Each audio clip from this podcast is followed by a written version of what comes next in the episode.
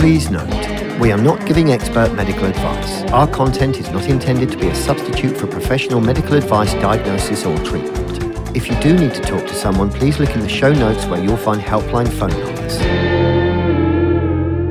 Hello everybody, welcome to episode one, series two of We Are All A Bit Mental. It's a chat show where we aim to question and challenge the rather wonderfully complex and often slippery subject of mental health. I'm Lynn Ferguson, and today I'm joined on my virtual sofa with Chesney Hawkes and Neil Harrington. Well, hello, people. Hello, everyone. Hello there. Look, it's episode one, series two. Shall we do a lovely cuddle? Hello, right? Ready? One, two, three. Hello. Hello. There you go. That was it. Sorry, listeners. That was probably a bit creepy. Today's show title of Hippo What will be explained when we bring on today's guest in a little while, who is the Professor of Neuroscience, Wendy Suzuki. Ooh, she's also my pal. But before that, right then, boys, Series two, Episode one, or even Episode one, Series two, what do you want to start with? Mm, I think we should start with um, our listeners' emails and letters. And I've got some right here in front of me. Oh, me too. I've got a few Whoa, whoa, too. whoa, whoa, easy, Tigers, before you get too carried away. Uh, I appreciate that we must take this moment to thank all the listeners for the support and feedback, but we just don't have time to read them all out. So, oh, oh, yeah. Party pooper. Genuinely, we do mean it, don't we, guys? From the bottom of our hearts, thank you to the listeners, and, and thank you for your input and, and everything you do send in.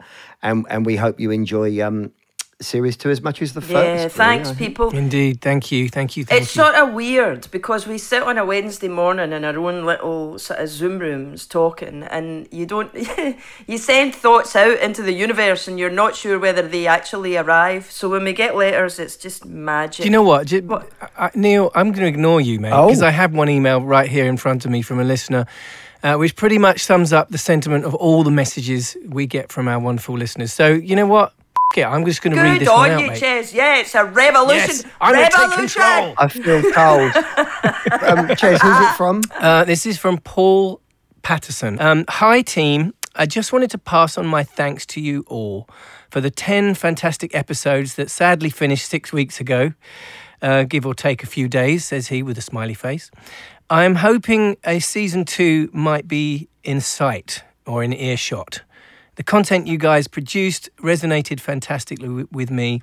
Thank you all so much. Uh, wishing you all the very best. From Paul in Middlesex. Oh, Paul. Hey. In Ryslip. Thank you, Paul. Thank you, Paul. Thank you for jumping in and reading that out because um, that wording reflected um, a lot of the, the messages, and I think you hit it spot on with that, to be honest. Well, it's nice that us just sitting here, um, you know, rabbiting away to each other and talking about things that are close to our hearts actually... It's nice that they resonate with people, you know, and that people actually, you know, get something out of it. I mean, that feel, feels good, right? Yeah. Isn't that Absolutely. Why we do it? Totally. Well, also because we're, we're here, like, you know, in front of yeah. wee screens in our, our rooms, and not even in the same country, actually. And uh, just... Just talking bollocks. Yeah. But if our bollocks can connect with your bollocks... Then... and connect to... Our bollocks can connect to Paul's bollocks, then we're all good.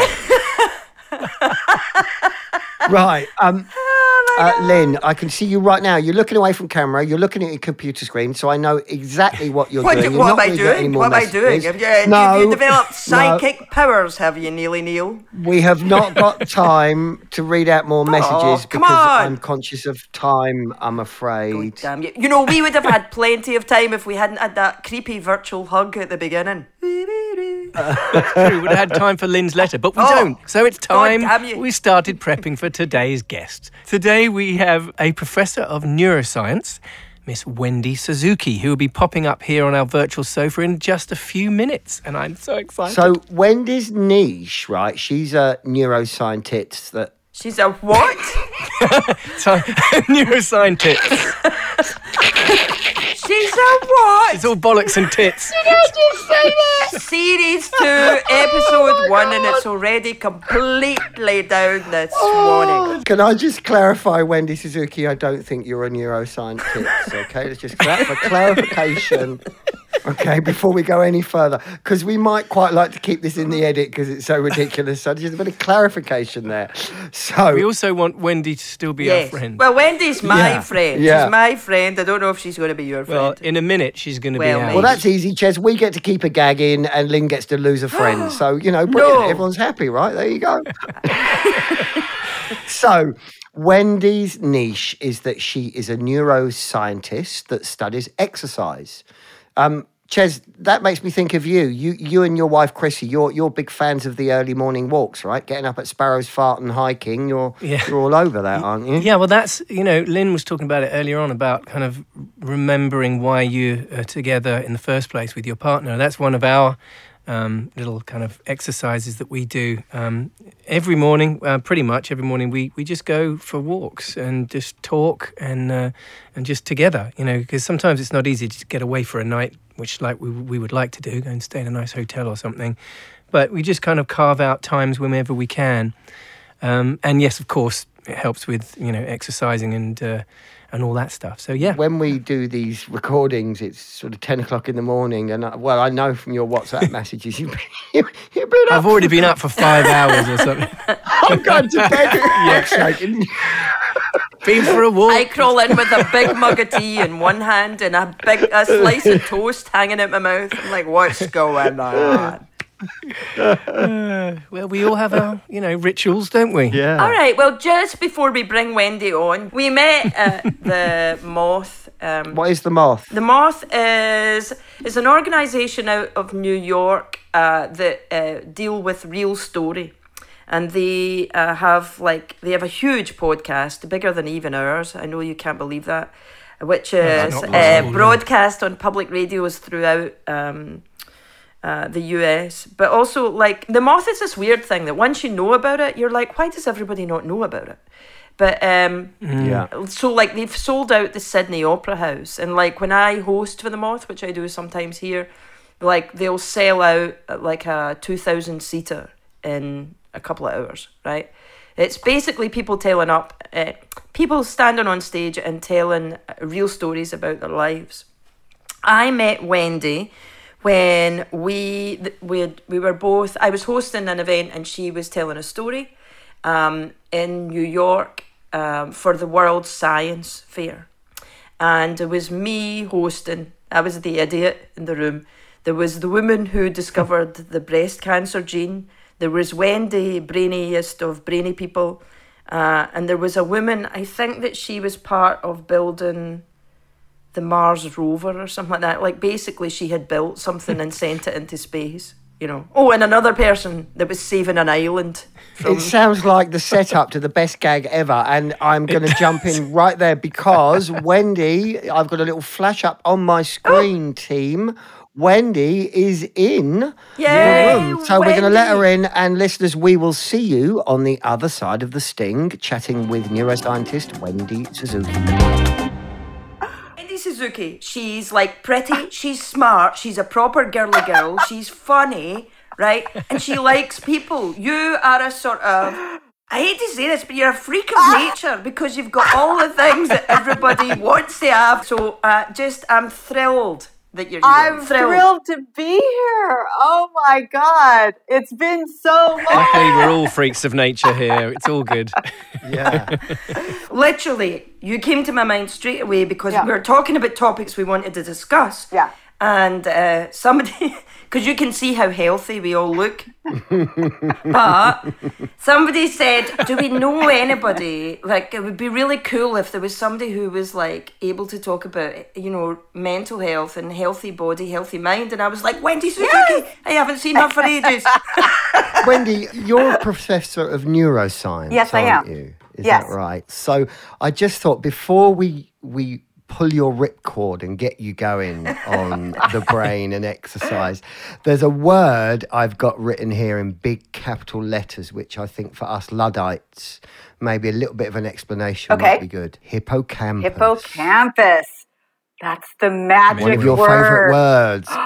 My favorite brain area. It's kind of magical because it helps us remember all the things that create our personal stories or personal histories, Um, this is the structure. You have one on the right-hand side of your brain and one on the left-hand side of the brain.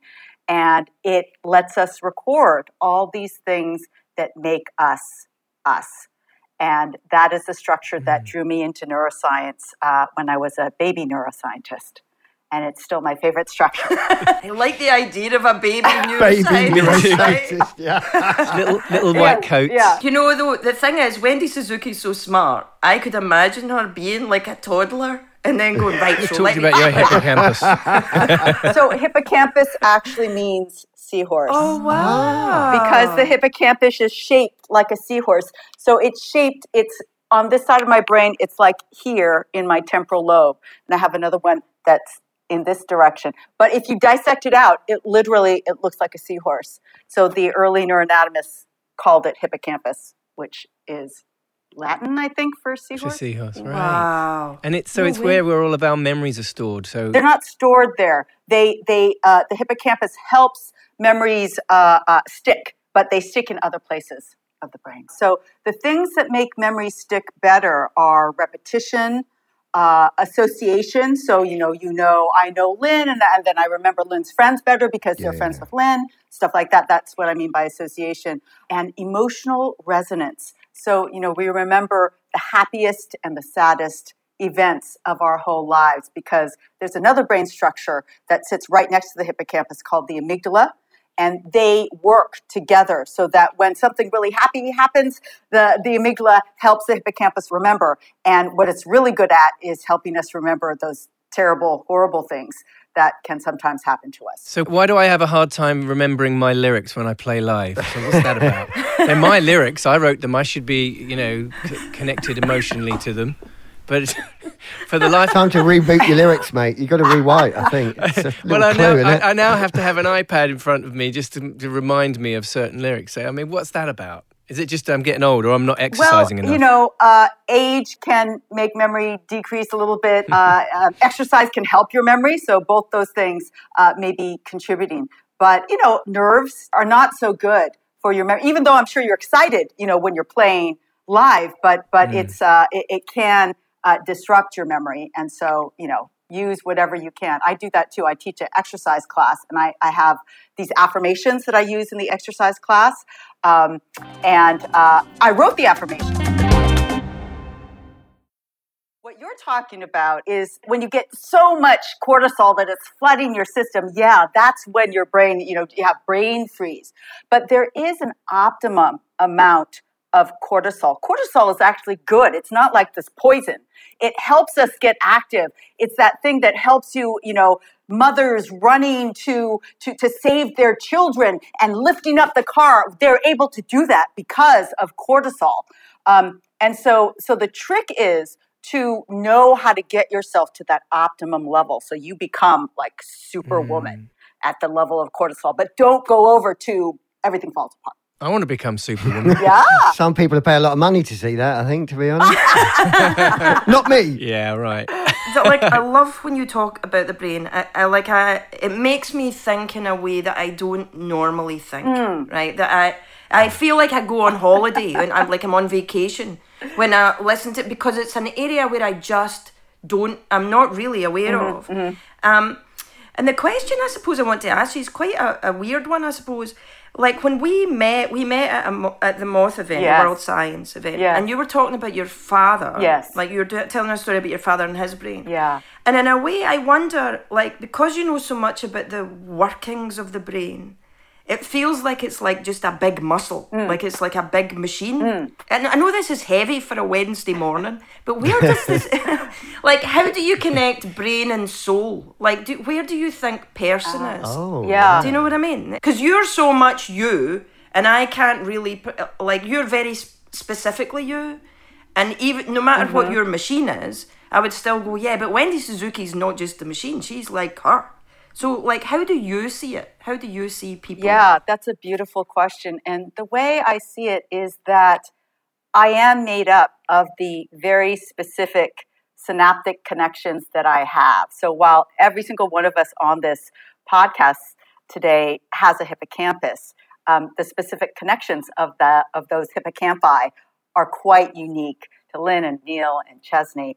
And those connections and how they were tweaked in one way because of my moth experience and because of, you know, working with the World Science Festival and meeting Lynn and her aunt at that first event, that has made me, you know, uh, have the brain that I have. And so I truly believe that um, where that soul, that essence, that personality comes from is my unique array of connections and brain chemicals that are really unique to me, and same thing for every single one of us on the planet. And our brains uh, change, don't they? It can change in, depending Absolutely. on what environment you uh, yeah. you're brought up in. I find that fascinating that that it can actually change depending on what you experience. And that actually, um, I, I lied before. The thing that really got me into neuroscience is an experiment that showed just that, which is you take rats and you either raise them in what they called an enriched environment with lots of toys and lots of other rats to play with, kind of like the Disney World of rat cages, and you compare their rat brains. yeah, rat Disneyland. And compare their brains to a, a, a randomly, you know, chosen their brothers and sisters that were raised in much smaller environment, no toys, maybe one other rat in there, but not much else to kind of occupy their minds. And you can see literal structural differences. The outside covering of the brain grew in those rats that were raised in the Disney World of rat cages. And it's like, I, I heard about that the very first day of my freshman year at U C Berkeley. And I was like, I want to study that. I need to understand. I want to, I want to give myself a Disney World life. And what would that look like? Wow. wow. So, Wendy, you're a neuroscientist yes. who studies exercise, right? So can you give us a little bit of information about how that happened? Sure, what, sure. Why you went in that direction? So um, for a long time, I was a neuroscientist known for her studies of the hippocampus and how memory works and how could it be that even uh, an event that lasts just a moment, say your first kiss, could be remembered for sixty, seventy, eighty, ninety years. And um, I really wanted to understand that. But then something happened to turn the corner. And that something was I gained twenty-five pounds. You know, I made the classic mistake of um, I decided that the best way to get tenure and to, to you know, be as productive as possible is only work and and and just eat takeout and don't move because I had to work all the time. And, um, you know, five, six years of that. Mm. And I turned around and I was literally rect- rectangular. I looked rectangular wa- walking down the street. and oh, I was truly, truly. Rec- Wendy Suzuki, you are like ridiculously no. pretty and all that. I do not believe you looked rectangular. You might have looked a little bit podgy. I was, but I, I don't was know rectangular. rectangular uh, that's that's a technical term, podgy. Be careful, Lynn. She might come back at you. You know, steady now. I Easy, China. That I was, I was rectangular, and um, I was unhappy. I didn't have any friends in New York, and uh, you know. I, I'm the biggest right. Broadway fan. I was like, well, why don't I have anybody to go to Broadway with? And I said, okay, I don't, I don't quite know how to get new friends to go to Broadway with, but, but I'm going to try and lose this damn weight. And so I went to the gym and I took out all the huge number of carbs that was eating in my diet. There's lots of great bread and pasta in New York. And so I was taking full advantage of that. And I, I lost the weight, not overnight, year and a half later. I am le- much less rectangular, and I'm feeling good. And um, I'm sitting in my office doing something that I often have to do, which is write a research grant, an N I H, National Institute of Health research grant, which is sounds the, like fun. Yeah, oh yeah. It's it's usually so stress-inducing, and you're pulling your hair out. You literally, I, I'm competing against yeah. Nobel laureates for the same pot of money. It's like me against Nobel laureates. Jeez. Well, no. And so, um, yes, a little bit of stress, uh, which is how I got to the rectangular part in the first place. But but now I'm, I'm less rectangular, writing the grant. And I had this thought that went through my mind, which was, writing went well today. I never had that thought. Never, ever. I was like, oh, my God, what's going on? I, I have to figure out what's going on here. And I thought, man, I haven't had a good day. You know, it was just a good day. But no, it, it, it had been getting a little bit better, just incrementally. And um, when I really thought about it, it was better because I was able to focus my attention deeper and longer than I had before. very critical for writing, and my own hippocampus, my structure critical for remembering all the little details of all the hundreds of papers that I'm trying to stitch together my multi-million dollar N I H grant from, that, that seemed to be a little bit better too. The only thing that I changed in my life was was going to the gym. I'd lost that twenty-five pounds. Exercise. And so I I thought, wow, this is amazing. And it was right at that time when I'm noticing all these, you know, cognitive changes in myself is when my mom called me to tell me that my dad hadn't wasn't feeling well and that he he got lost coming back from the cafe that he drove to just like eight blocks away mm. from our house. He had been driving there for the last you know, twenty years. And um, and of course, talking to him, I noticed that everything that had improved in me suddenly decreased in him. His mood was terrible. Of course, he he knew what was happening. He knew his memory, something's wrong right. with his memory. Memory was terrible. He had no focus. And um, that's what, uh, when I figured out that there was evidence from neuroscience that exercise are was underlying all these things that I just happened to notice in myself that had potential to not only help me just be a better grant writer, but also to help my dad possibly have a, a longer cognitive life, possibly, I thought, that's what I want to study. I, mm. e- even though I was a full professor, I was like, wow. But that's really what I want to study. Is it too late to change? So um, so I changed. And uh, it, it took a little while. I guess it's never too late, is it? That's the thing. It's never too late, but it's not that easy. You know, in academia, you come up through the ranks and you mm. learn from all the best people. And if you switch mid-career, it's like, who are you? I think a lot of industries are like that. If you've carved out a niche for yourself in a, you know, in yeah. a certain way, it is difficult to uh, to try and cross over. It's interesting hearing you say that, though, because uh, our mm. Lynn is a big fan of change. I do. You, I like change. Those golden words you said, what was it? You know, it's really important to try change. You don't have to like it. And in fact, you can have resentment as your prize at the end of it. However, yeah. it's important. Just you got to have change. And it, of course, it worked out for you, Wendy, right? It, it was It was then your new, it was your new path it, as far as your work. It was my new path. It was my new thing. I got to tell a story at The Moth where I met Lynn. Uh, and, and, and my auntie. And right. my auntie Susan. And your auntie Susan. And, yeah. you know, I have to tell you that meeting your auntie Susan was revelatory for my mother. Oh, really? Yes, it was. Because, you know, I shared with my mom the story that I told about saying I love you for the first time to my parents over the phone because we'd never said that.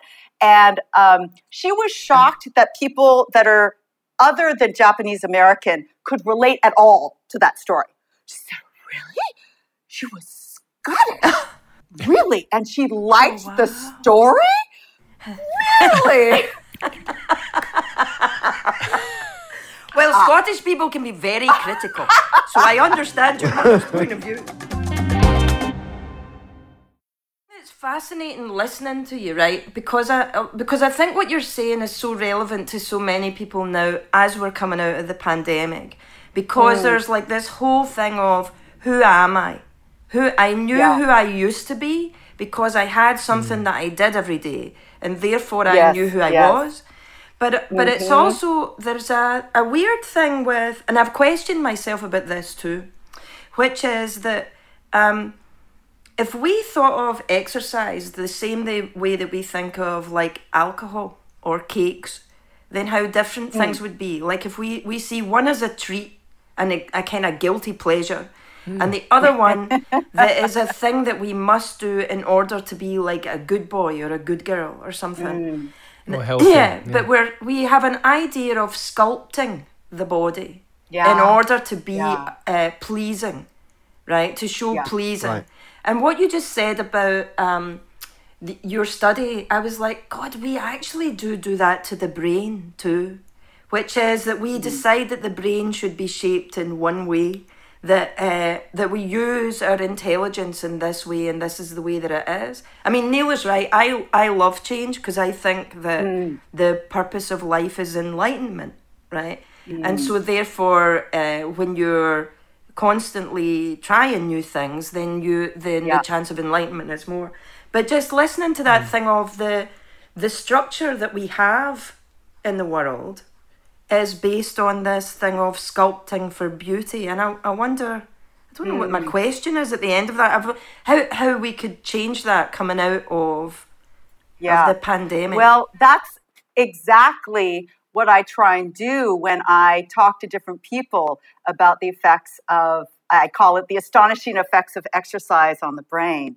And um, so the first image that I like to give people is not of sweat and, you know, spandex and, oh, God, I have weights. Oh, no. Oh, you've just put Neil really? right no, off. Span- I'm not in. I'm not in. We're not having spandex. Count me out. Okay. I almost came in my spandex here today. I, I, I thought that would be appropriate. I meant oh. arrived in. That was the wrong word. That was. Just wipe, wipe that out. Wipe that out. Can we just? Can you image. edit that? Can you add edit that out? Instead, good job no, it's not live. Let me give you the substitute. So the substitute is this: that every single time that you move your body, including when you just go for a walk, go for a walk around your house, go for a ride in your backyard, outside, every single time you do that, you are giving your brain a wonderful bubble bath of neurochemicals. That's great. What are those neurochemicals that get released with movement, including walking, all the way up to, you know, uh, high-intensity exercise? They are dopamine, serotonin, mm. noradrenaline. They are growth factors that help synapses form in structures like the hippocampus and your prefrontal cortex. But it's that cocktail of dopamine, serotonin, and noradrenaline that everybody notices. It's like, you know, I just feel better. When I when I come back from that walk, I, I mm. needed it. I don't. I just something told yeah. me to go push me outside. I did it. It it is that bubble bath of neurochemicals, and so that is the image that I use every morning when I work out. I don't always want to do it, but every single time mm. I do it, I feel better after the workout than before. My motivation yeah. is better. I my you my never focus. regret a workout. I do never you? regret a workout, and people don't realize that they are literally changing the internal environment of their brain every single time they move. And so that is the value. And then my second story is a story that happened almost a year ago, last August, right before fall twenty twenty uh, at N Y U, when all the students were coming to this, you know, completely online university. What is this? And I was asked to speak to a group of thirty freshmen. They, first time, uh, they hadn't even started yet, and tell them about my research and, and welcome them to campus. And so instead of taking the whole thirty minutes, I, I gave a ten-minute little lecture on the effects of exercise. And then I sent them off to a website to take a quick anxiety survey to see where they were. This is a clinically significant, uh, relevant, um, or validated anxiety survey. And then we came back and we all stood up, and on Zoom, we all worked out together for ten minutes, just ten minutes. And then I sent them back to take the anxiety survey. And I said, anybody who does it before and after, I'll send you the results tomorrow.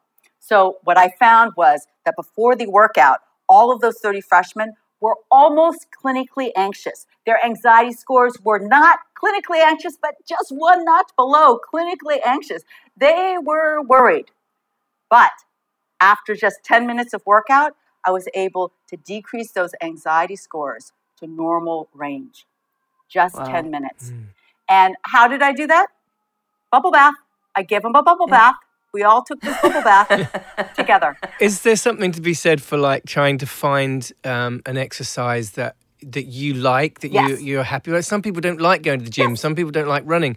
I like bikes, yeah. you know, uh, I like hiking and walking and stuff like that. But anything that makes you move yeah. is is good. It will help mm. get that bubble bath started. And anything that you will do regularly is better than any, you know, uh, trendy workout mm. that you will never do in, in, yeah. uh, in a thousand years. I like the idea of making it more of a treat, what you said, Lynn, like, mm. you know, that we don't really think about working out as a treat for our brains or for our bodies or for ourselves even, like, we, you yeah. know, having a beer is a treat, but, you know, doing a workout, you don't think of it that way. But I, I think if you could change your mindset and think of it in that way, like a bubble bath to the brain, it's really nice.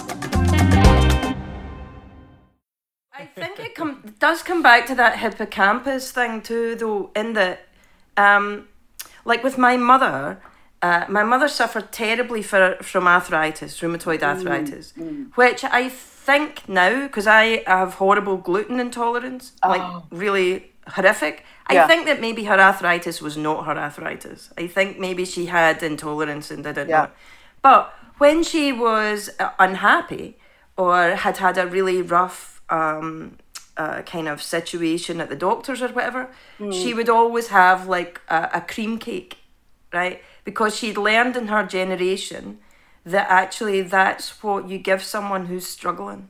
Mm-hmm. And this thing about the memory of what we decide, how we, what we program in ourselves. Yeah. How do I reward my effort? Mm-hmm. What do I do for myself today? And and it's it's so complicated because it just like I, I I've watched mm. people that I know who've gone through the pandemic on their own. Mm. You know, yeah. I'm around. I have two sons, my husband, my dog. And nine chickens, chickens. Right? Yeah, chickens. So life is really busy, and to yeah. a great degree, my life hasn't particularly changed in that there's always activity. Mm-hmm. But there's that thing about as people become more isolated, mm. then the sound of what they see as a treat or what they can reward goes back into this thing of history. What do I know yeah. it to be? Yeah. Like my yeah. mother always said it was cakes mm. or, you know. Yeah, I just, I, I think it's really, I, I suppose a question that I would ask or I would pose to the group, mm. which is that for anybody listening who thinks that they are, that they've defined themselves as like a loser or broken mm. or not able to move forward, um, would we say that that was possible to change through just a little bit of brain exercise or, you know, Like yeah. to redefine. An actual exercise. Yeah, yeah, absolutely. Absolutely. I mean, that is the definition of brain plasticity. That That is what makes the mm-hmm. human brain the most complex structure known to humankind, is that it has the capacity to change in response to your environment, to change in response even to your thoughts, which is the power of mindset. So, you know, there's study after study, and this is a kind of growing area in psychology of, um, it used to be, oh, it's just in your mind. You know, you thought you got yeah. better because you took that sugar pill. It's just in your mind. Actually, it, it is in your mind, but it, it shows the power of how, how, what you believe in can change the way your body responds. And um, I think that, that using that to your advantage in yeah. every different way that you can is one of my goals in life. And it's uh, it's as useful as Lynn. You're challenged to yourself to try new things. You know what you're doing is you are building new synaptic connections. You are building new neural pathways every single time you try things in a new way. And many people don't. They get into these habits and they get really, really good at doing the same thing over and over and mm-hmm. over. And you uh, you don't give your brain that stimulation of, let's try another pathway. Uh, what if we tried this one? We haven't, you know, used this part of the brain uh, for a little while. And and that is very good for overall brain health. Because we're coming out of the pandemic and everybody's had to kind of rethink their lives in a way. So I think there's a lot of people experiencing a lot yes, of change right absolutely. now. Absolutely. Um, and probably a lot of anxiety coming out of the pandemic, because it's been like eighteen months of of, of, of trying to just, I don't know, get through this new yes. time. So there's a lot of people probably in that position right now uh, that have, have been forced to kind of change their, their right. way of thinking. I mean, I, I know I'm definitely like, I've had to diversify in what I do for a living, and, you know, and I've had to learn new things and teach myself stuff. And I've always loved change. I've always put myself in positions where I have to be out of my mm. comfort zone and learn new things. And I've, you know, that's something I've definitely learned in life, that I, I enjoy that. And we can, the thing is, people I think don't do that because of fear. Yeah. They're scared, they're scared of trying new things. But in actuality, we can all do whatever we yes. want to do. And we can all try it. You don't have to mm-hmm. be Mozart to, to be able to play yes. a little bit of piano. You know, you can you can do it, and you can get enjoyment out of it, and it can uh, strengthen and give you new neural pathways. I think that there are some major advantages of lockdown that we should talk more about. Mm, I agree. The ability of uh, to control what you eat, and I learned how fattening New York City restaurants are. when I couldn't go to restaurants. Oh my God. It was, they're really fattening. and um, and sleep, I started sleeping nine hours a night when the lockdown first happened because I had, you know, more time. I, I gained an hour minimum each day for my commute during the weekday and mm. uh, really started working on sleep patterns. And now um, have a have a really strong kind of eight-hour cycle that makes me feel so much better. It made me think, God, I was impaired for all those years yeah. when I was trying, mm. trying, oh, I can do six, right? Six is fine. At six, anybody uh, can do six. uh, oh, God, you know, no. mentally impaired. So I've really mm. appreciated that. And just the appreciation of what feels good to me when you don't have so many things. Oh, you have to go here. You have to go there. You have thirty different meetings. Okay, we have thirty different Zoom meetings, but it's less stressful. And it's allowed some people who can take advantage of it to, you know, have more of an appreciation of what really works. How does sleep really affect how I feel every day? How does less fatty, salty restaurant food affect? I also gave up most of the alcohol that I was drinking. Woo! That really, oh, I know it's hard. Wendy Suzuki, I'm judging you harshly. I, I didn't. We're no longer I, I friends. I didn't give it up totally. Yeah, we're all judging you. But get down off your high horse. That's a whole nother show, that is. Sorry, I hit a button that I didn't realize I was going to hit. No, it's totally true. No, I, I'm with you. I'm with you, Wendy. You're absolutely right. Giving up alcohol is like, I do that in like kind of big blocks of like, I sometimes don't drink for like six months or something like that. And like, you really, really do feel yeah. so much better. Uh, you know, it's amazing what alcohol does to the brain. Like, I mean, you would know yes. actually what happens. Maybe you should tell us, or maybe not. No, don't, please. I, I give a scare lecture to all my undergraduates about the degeneration that one sees with binge drinking. It, it literally does kill yeah. parts of the brain. And where does it kill my favorite part of the brain? The hippocampus and related structures, which oh. is part of why one of the yeah. syndromes of severe alcohol abuse is a form of amnesia, Korsakoff syndrome. Right. So it's not good. And even moderately will will affect your sleep, which will affect, I mean, have you seen the TED Talk about sleep where the first line is, let me talk about testicles? Because sleep affects, uh, and, and it really got at least half the audience really, really... paying attention. I noticed the guys just went, what? What? What? Testicles? Leave my testicles out of it, Wendy. But it, yeah, it, it, it ages your testosterone um, output um, so that you are you're giving test you are producing a testosterone at the level of a man ten years older than you if you're not sleeping regular eight hours a night. Mm. Wendy, I'm just going to take the helm a little bit and I'm going to steer us because okay. I'm keeping an eye on the clock. Now, you're going to come back with us in a few months because you have yes. a book coming out about anxiety, yes. right? Oh, yes, so I do. We are going to have you back to talk about that. Um, We need to get into the music a little bit yes. with Ches. That's going to take five or ten minutes. But before we do that, before we do that, I think there's something you've got. So, um, well, there's so many things you have valid contribution information on, but you have quite an opinion on crying as an emotion, oh. right? Mm. And how that impacts our work, especially as a female scientist. There's been a little bit of friction going on as far as that's concerned, hasn't there? Yes, there has. So let me just be very clear about my view. Emotions are good. Emotions are healthy. Yeah. And not just the happy, happy emotions. There's the sad emotions. There's the crying for for happy emotions. The whole range, yeah. All of them are valid. I believe that a healthy individual should have access to all of them. And so... Hear, hear, my friend. Yes. Mm. And so come out when of the body. I got my paper accepted to this journal Science, one of the highest level, and I knew that meant that I was going to get tenure. I cried. I cried. I, you know, I Passionate. That morning I was like, oh, yeah. I can't believe it. And um, and I had to come to um, get much more comfortable with my own emotions. First, after so many years of don't show any emotions, you're you're Asian, you know, you're you're Japanese American. There's just no emotion, emotion in Japanese American culture. Same with the English. The the English, yeah. Somehow, I think maybe as a, a counterpoint to that, uh, end up telling stories like the story that I told at the Moth that Lynn was the wonderful host of. Loved. Which is so emotional, and it makes me cry. I knew I told it well. I, I've told it well if it makes me cry. And so I've I've learned the power of sharing that real emotion and trying to tap into that real emotion. And that is why I I get asked to speak at different places, because I am I'm good with my emotions, all of them, the joyful part and, and the very sad part.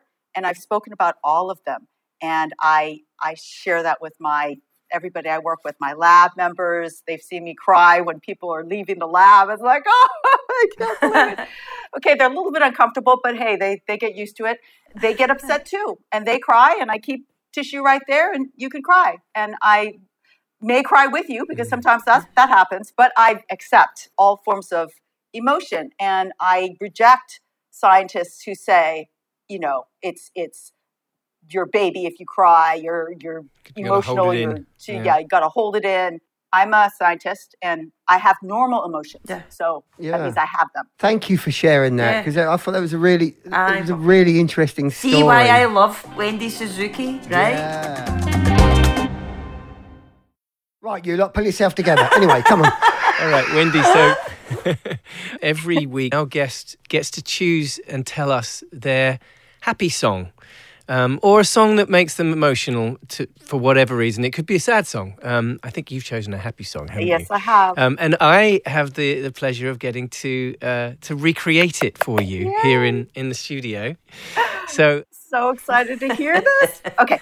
Yes. So, yeah, tell us your song. So, to represent the information that I wanted to share with all of you today, uh, I chose a song, one of an array of songs that just make me stand up and have to dance. There, there's a subset. And I'll, I'll tell you that my cousins tell a story about when I was like two years old, there was a song where every time it came on the radio, I would stand up and dance. And so, you know, it, it this has been genetically programmed in me.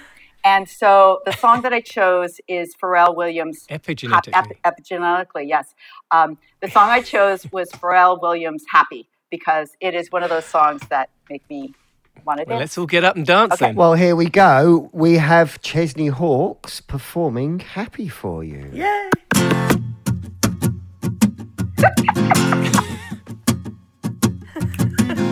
It might seem crazy what I'm about to say. Okay. Sunshine cheers here. You can take a break. I'm a hot air balloon that can go to space with the air like I don't care, baby, by the way. Come on. Clap along if you feel like a room without a roof. Clap along if you feel like happiness is the truth. Clap along if you know what happiness is to you.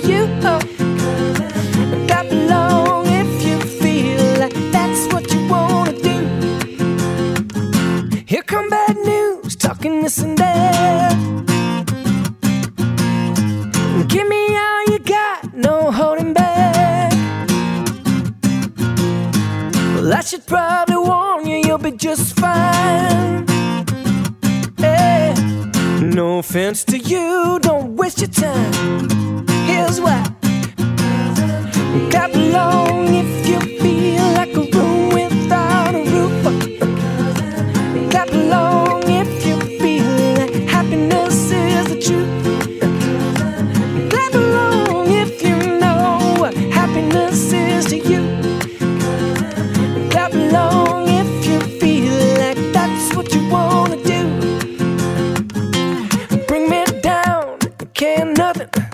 Bring me down,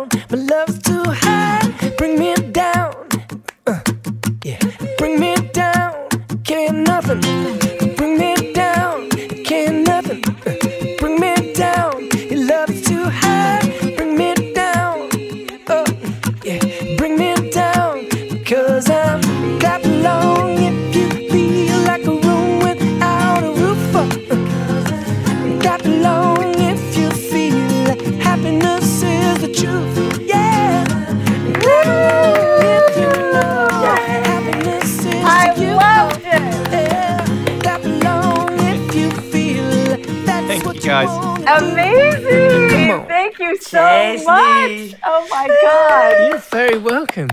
Well done, Ches. Another fabulous performance, mate. So, Wendy, does that song have any, is there any particular memories pinned to that song yes. from a period of time? And yes, anything? It was. Um, this was right after my first book was published, Healthy Brain, Happy Life. And I wanted to do a set of videos for my website to make it more interesting. And so um, I had these two film students in my class that I was teaching at N Y U. It's a sophomore class called Art Meets Brain. And they were from Tisch School of the Arts. And I said, hey, will you guys help me? I, I want to film videos in my lab. And so they came, and then I had an art director friend in L A. She flew out to help me. And um, we we filmed just a dance sequence. Uh, so that, like, to get me ready to do the to, do the talk, and we used um, Pharrell Williams uh. copy. Uh. Thank you for coming on, Wendy. Uh, we, we we're sort of trying a new format in this second series where guests don't really get an introduction oh, because okay. we're sort of we're having a bit of a chat, and then to sort of stop it all and do an introduction is something we found sort of a bit prohibitive. So so we will give you an average outro. If we, okay. we, we, we, we give you an intro, but we will give you an average outro. How that about that great. As an offering? Very happy with but, that. So uh, Wendy Suzuki, Professor of Neuroscience. Wendy, if people want to get in touch with you, how can they do uh, that? You can get in touch with me at my website, wendy suzuki dot com. Wonderful. That's easy, easy enough. To remember. Brilliant. Well, look, um, we'll give you more than an average outro. Thank you yeah. so much for taking the time and spending time with us. Can you come on every today. Week, please, Wendy? Um, you're fabulously interesting. yeah. yeah. Um, and it's a real treat for the listeners. So from the bottom of our hearts, thank yes. you for taking the time to join us, Thank Wendy. you, Wendy. We really appreciate it. Oh, thank, thank you. you. I'm going to tell my Auntie Susan. Yes. Uh, tell your auntie, I remember her so well. She almost made me cry uh, again. She did make me cry again. I, I gave a talk, I was crying. She came up and she, she told me her story. She can make me cry. Just with a look. Wow, guys. How wow. amazing was right? Wendy. Uh, right? I think I'm in love. And I have to say, Lynn, she's definitely my friend. No, she's well, still my pal the most. She's my pal the most.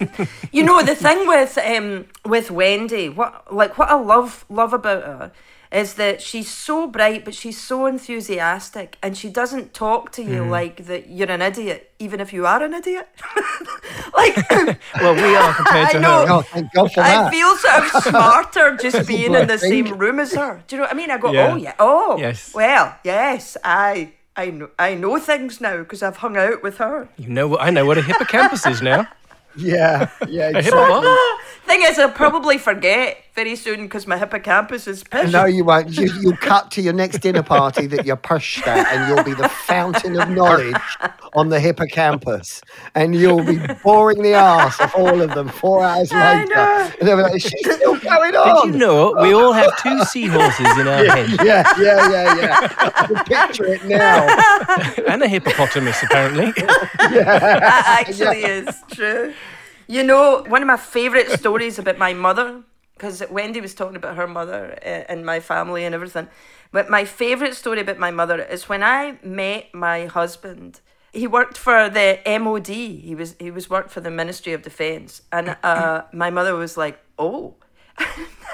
My sister called up and she said, "Who the hell are you dating?" And I said, "What?" And she said, "Mum said that he's really high up in M F I." M F I. She literally had turned uh, the M O D into flat pack furniture in one. That's classic. I love that song. How about that whole bubble bath for the brain thing, right? I mean, that was... Um, yeah. I love that. Releasing the dopamine. Was it dopamine, serotonin, yeah. and adrenaline, right? So Wendy, she mentioned... Mm. You know, people talk about the effects they have after a walk, for example, and they, they feel so much better. The thing I don't get, I take the dog out at least two one-hour walks a day. When I come back, I'm knackered. I'm f***ed. That's the bit that's confusing me. So I don't know where everyone is getting off on all this exercise. I'm, I'm you don't, sorry. I'm... You don't feel the dopamine being released. No, but the dog does. Yes, exactly. Yeah. Just look she at your dog's it. face. Yeah. He's so much happier. I really do think that um, when people are in the depths of despair, that um, that you have that thing of it can never change. there's something intrinsically wrong with me. The reason I feel this way is because there's something intrinsically wrong with me. And her method, whether you're a right. fan of exercise or not, right? Her method where you just go, yeah, well, maybe there is something intrinsically wrong with me, but technically, maybe if I go for a walk, I might be able to change me a bit. And so I will, yeah. right? I, I like that it opens up the doorway of possibility to people who are struggling with very real issues. I mean, it's common sense, really, isn't it? The fact that exercise could improve one's memory, but I've not, I've never thought about those two things together before. Yeah, but you know what? I, I tell you why I think that there is confusion. Like, I remember the seventies and the eight. It was the eighties and the nineties, actually. The eighties probably the worst. With, like, I'm sure she was a lovely woman, but there was a woman in the morning called the Green Goddess who wore, like, some frickin' spandex green thing and was jumping yeah. about, and I was like, if I do exercise and I'm that cheerful, someone will punch me in the face just for existing. Right? There's been a few of those, yeah. Hasn't there? Mister Motivator was another but one. But also, even in and Jane Fonda, Feel the Burn, exercise should hurt you or it's yeah. not really working. There was a lot of it, the way that it's been pushed at us. Yeah. That, to believe that exercise is pain rather than something that can help us remedy what, you know, emotional pain we're in. It's there to cause physical. I also love um, the fact that she's devised her own exercise and workout program, yeah. and obviously the, the, the U S P of that is it's combined with vocal positive affirmations. And um, again, it's something you wouldn't think of, but you're you're you're working out the body. Let's let's bring the brain in bring, uh, bring the brain in sync, right? And have Where those two things come together. Where are your teeth today, Neil? Are they in oh, your mouth? Left them behind. Hey, can I make a request though? Can I make a request? Because she, I also know that she's done a thing about um, good anxiety, and I, I just yes. I think that it would be really cool to uh, have her back in the series if you're up for it. I mean, she, you, you know. Oh, please get. Yeah. Well, she is my friend, so I would have to ask her. I don't know if she'd come back to you guys. So I'm already prepped. Um, the book is out in a few months. It's called Good Anxiety, and its tagline it is about harnessing the power of the most misunderstood emotion, and learning about the difference between good anxiety and bad anxiety. So yes, we're definitely going to have Wendy back. And two reasons, really. One, she's a fabulous fountain of knowledge, and we want to know more about her book. Yeah. Two, as you said, right, I get to pretend I'm intelligent by hanging out with one of the cleverest people in the world yeah. for the second yeah. time. And so, I'm going um, to have dinner parties I, soon, and what am I going to talk about if I don't have Wendy? Yeah. So look, team, we need to wrap things up for this week. So uh, we do hope you listeners have enjoyed the show as much as we have. And if you'd like to tell your friends about us, uh, please give us a like or a share on the socials. We'd very much appreciate that, wouldn't we, guys? Absolutely. We would very much appreciate it. And I've got very exciting news. Woohoo! Oh, yeah. Next Ooh. week we'll be back, but we're coming back in conjunction with the Gilded Balloon Edinburgh. Woo! Whoa. Big comedy venue in Edinburgh. Legendary. For, yes, legendary, as is the legendary Karen and Katie Corins. Yeah. Um, anyway, we're back with the Gilded Balloon and the Edinburgh Fringe Festival, and we're really excited about it. So, for the next four weeks, our guests will be um, people associated with the Edinburgh Fringe Festival, uh, Fringe Friends. And Ooh. we're kicking off with actor, writer, journalist, and Perrier Comedy Award judge and full-on crazy, magnificent bird, Kate Copstick. Woohoo! Can't wait. I do that. not want to set us up for a fool, but she's probably going to be outrageous. Do you think that would be a good choice of adjective? Well, I think she might. Well, I, I think next week's, uh, the theme for next week, which I've written here in my little book of uh, themes. Do you have a little theme book? I have a little book of themes. I go, oh, well, look, you know, see, Wendy Suzuki, she writes brainy stuff. I write my little book of themes. Uh, in my little book of themes, I've put uh, extreme as a theme yeah. for Kate Copstick. Right, anyway, so Sounds until right. then, I have been Lynn Ferguson, he's been Neil Harrington. He's been Chesney Hawkes. And we are all a bit mental. Oh, Thank we you, are. Thanks, everybody. Bye, bye. Thanks, everyone. Bye. Bye. You've been listening to We Are All A Bit Mental with Chesney Hawkes, Lynn Ferguson, Brandon Block and Neil Harrington. Produced and edited for Source Productions by Neil Harrington. with plenty of help from Lynn, Ches and Brad.